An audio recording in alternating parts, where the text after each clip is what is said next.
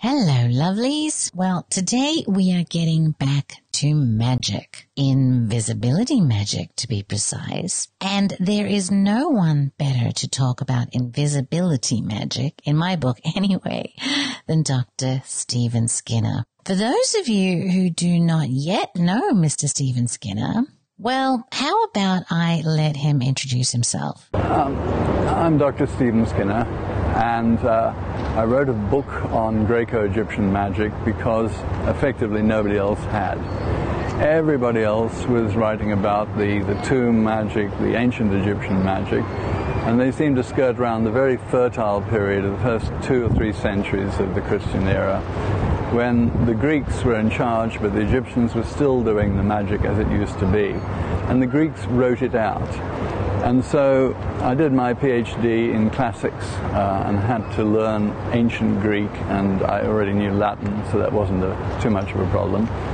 And I settled down and started reading these, and in the end, I read every single Greco-Egyptian papyri on magic that has ever been, um, yeah, that has ever been found, which is quite a few. But the bulk of them were found from one tomb. Um, and that was the tomb of a magician. And the thing that was important about these particular papyri is they were the working manual of a working magician. Nowadays, everybody looks at magic as something that's distant past or a bit strange or, good God, what's that? But in those days, it was a legitimate profession, and the guy who was buried in this tomb took all of his workbooks and notes with him. So you have hundreds and hundreds of formula. And with each formula, you've got his notes. With this one, make sure you wear the right phylactery. This one, this, this particular spirit's a bit ornery, so you've got to do this, you've got to do that. This one has been tested 15 times and it works. So I thought, great. I am fed up with reading academic stuff about what people thought the, these guys might have done. And finally, I've got the actual notebooks of a magician. And what did he do with those notebooks that belonged to an actual magician? well, he collated them, compared them, untangled them, and he tested all those Greco-Egyptian spells and got them to work. Crazy, right? He told me stories about what happened when he did these spells, about having stolen goods returned to him, and about his use of an invisibility spell. So let's go right there, shall we? As that's the topic for today. Yeah, then I looked at some of the, the, the slightly wackier things like invisibility. And I thought, nah, invisibility, crap, you can't be doing that. But the Greek word uh, was amaurosis. And so I checked the real meaning, and the real meaning is darkening.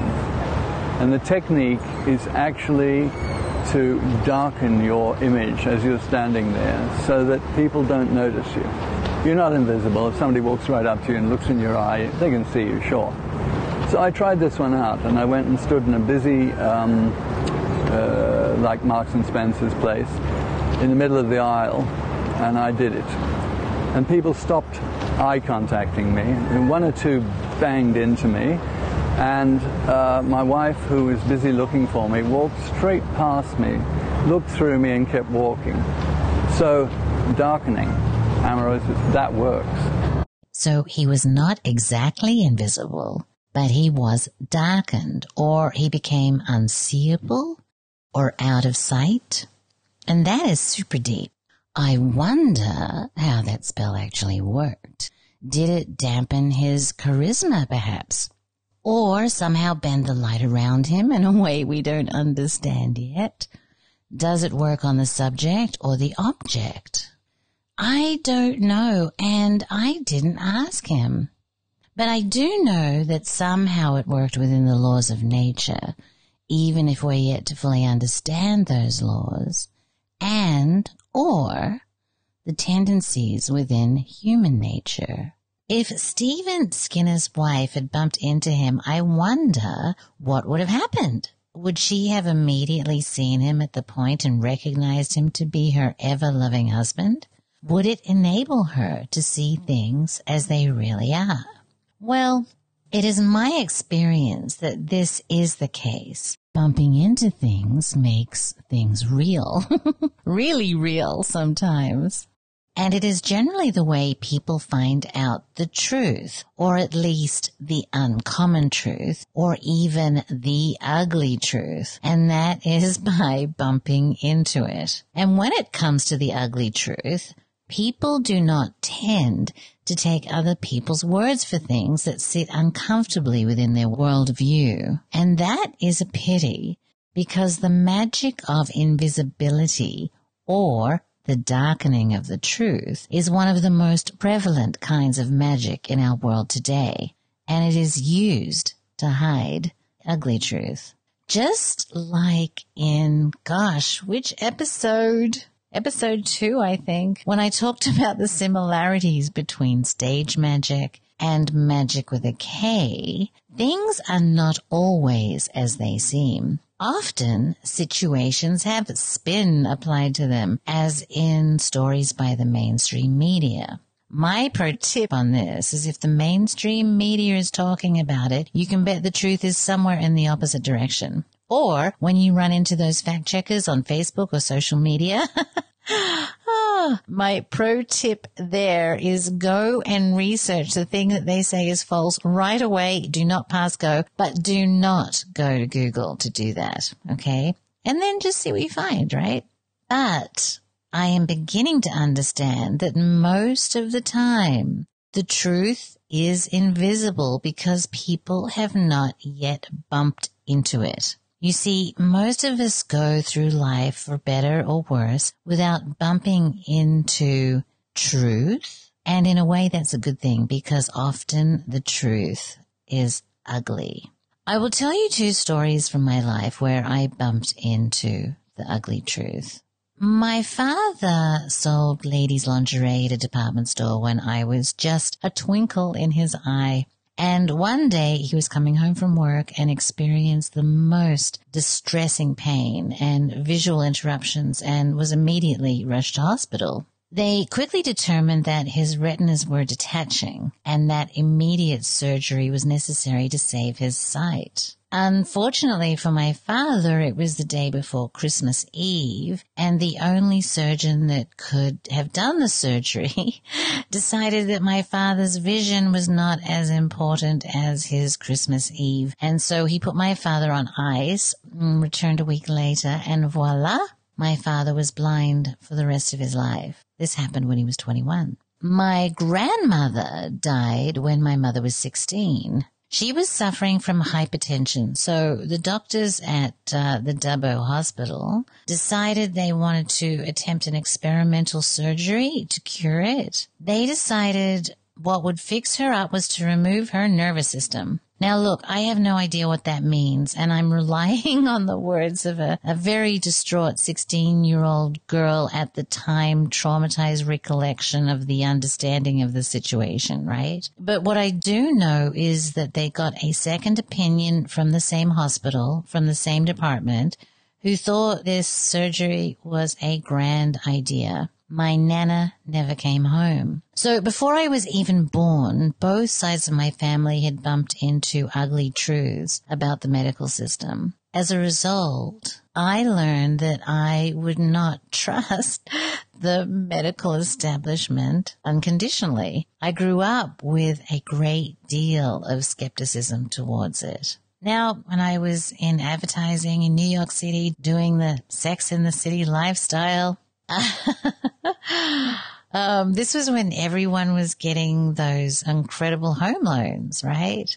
Well, I was working for a mortgage broker. You know, the ones that you give all of your most private, personal financial information to. Well, your files were stacked carelessly on desks being dusted down by the cleaning staff, available to be whisked away, and no one would have even noticed. So perhaps that's why I'm skeptical of giving out my personal information after I bumped into that truth. But in most cases, I did not start out untrusting. oh Lord, besides the medical stuff, I was really trusting. To trust is intrinsically human and it all starts with the brain. Thanks to our large brains, humans are born physically premature and highly dependent on caretakers. Because of this, we enter the world hardwired, if you will, to make social connections. People say they don't have a lot of trust in others, but their behavior tells a very different story. In fact, in many ways, trust is our default position. We trust routinely, reflexively, and somewhat mindlessly across a broad range of situations. As clinical psychologist Doris Brothers put it, trust rarely occupies the foreground of conscious awareness. We are no more likely to ask ourselves how trusting we are at any given moment than to inquire if gravity is still keeping the planet in orbit. Well, look, things seldom go catastrophically wrong when we trust. So it's not entirely irrational that we have a bias towards trust. But as we can see, it does not always work out, and more dangerously, it can obfuscate the deliberate, systematic, and institutionalized harming of people. And talking about harming of people, can we talk legal system? Jordan Peterson just had a guy on talking about family court. And I do also have legal horror stories and my family have legal horror stories. And one of my dearest friends has a story of utter corruption that makes your blood boil. And don't even mention Julian Assange or I might pop a gasket. But here comes the problem. How many people have really bumped up against the legal system or the medical system or worked inside big finance or seen inside media as I have done working in advertising or Chance did working at Fox? Perhaps I'm just super unlucky or lucky, who knows, right? Because I have a good, healthy cross section of bumps but what about you? What about the people around you? It seems to me that bumps are actually fairly spread out. Like you might know someone whose plastic surgeon botched their boobs over here. But why are they getting fake boobs anyway? Or someone who lost custody of their children over there. But you know, they are really a bit of a nutter after all. Or someone who lost their business. But secretly, you were jealous of their success anyway, so good thing they got brought down a peg. Kind of thing, right? And because of the sparseness and the distribution of these bumps, which is a natural thing, and how super easy it is to rationalize them away and just write them off as their fault or bad luck, which is a human nature thing. There are simply not enough bumps around us for us to see the pattern. But some people do. Some people see it or see the pattern and want to change it. And they find the courage to speak up about the ugly truth. And guess what happens? Their heads get whacked down like they were a mole in that friggin' whack-a-mole game. All because people intrinsically trust. And because of that aspect of human nature and because of the nature of the situation, it is a perfect setup for the use of magic. And this magic is the C word. The term conspiracy theorist might be the biggest act of magic the world has ever known. And I love Mark Passio's definition. It was actually introduced into common everyday lexicon by the CIA, who introduced it as a psychological subversion tactic to deal with people who were questioning the Warren Commission report after the JFK assassination, who did not believe the ridiculousness of some of the things that were put forward in the Warren Commission report, such as a rifle round would be able to survive after going through three people and reversing trajectories and shattering a wrist bone and survive almost perfectly intact, looking like they just pulled it out of the casing without firing it. And that was the only bullet that was used in the JFK assassination. And any person involved in any type of marksmanship, etc., would be able to tell you that no bullet goes through conditions like that and comes out looking like a brand new bullet. Hence the term the magic bullet theory. The CIA needed to have the media and also people just hearing this term start to ridicule and treat people as if they were making things up. This is talked about endlessly. You can read Jim Marrs's book on the topic. The movie JFK was actually patterned on Crossfire and many others that go into all these details details and explains that, you know, shortly after the Warren Commission, when people were really saying, no, hey, this is impossible. This has to be a lie. No bullet comes out in this condition. We've done ballistic tests where you're not going to get a bullet going through that, that kind of uh, mass to come out on the other side in perfect condition. You know, it would be mangled. And then they invented that term to basically try to debunk and make people look bad or silly by calling them a theorist.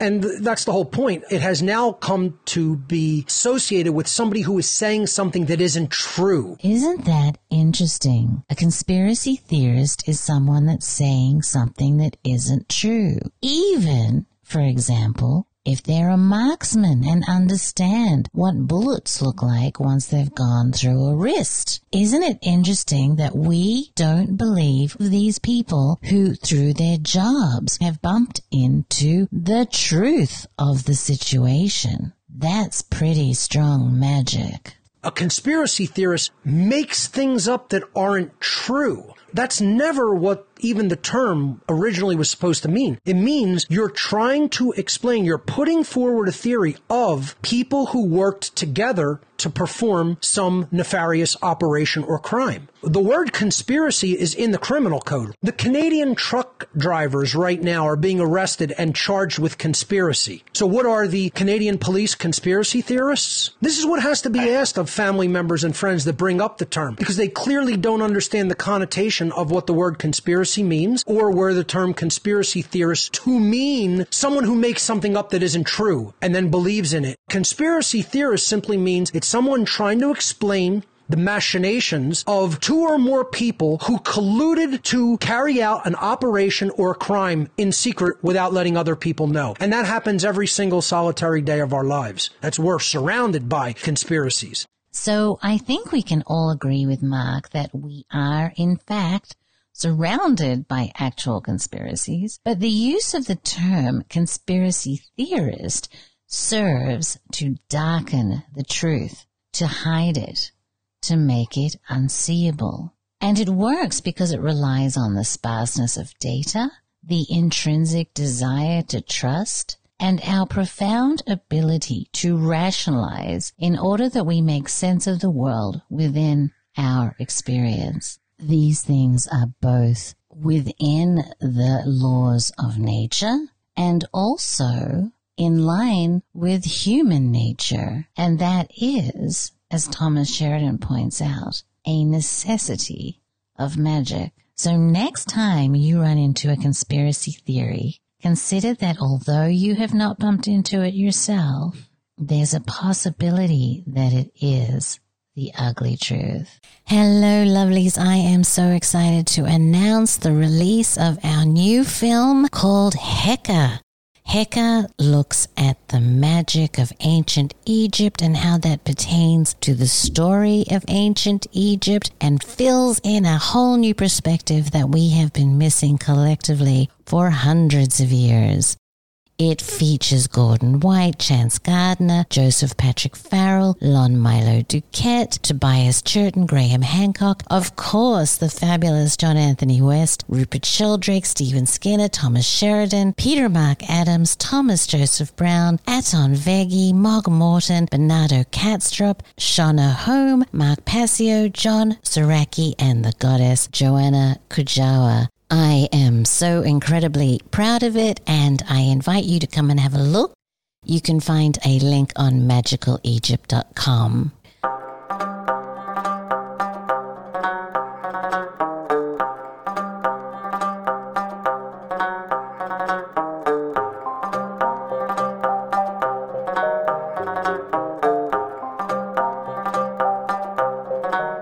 Immaterial.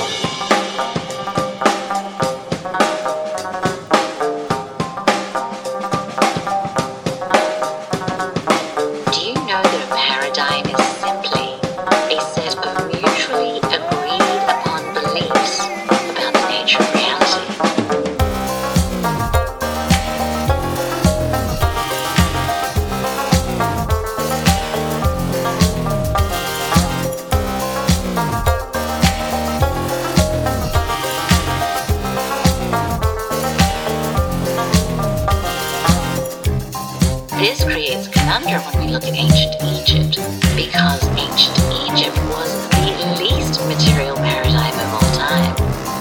And so things that do not fit within the materialist paradigm are simply rejected as immaterial.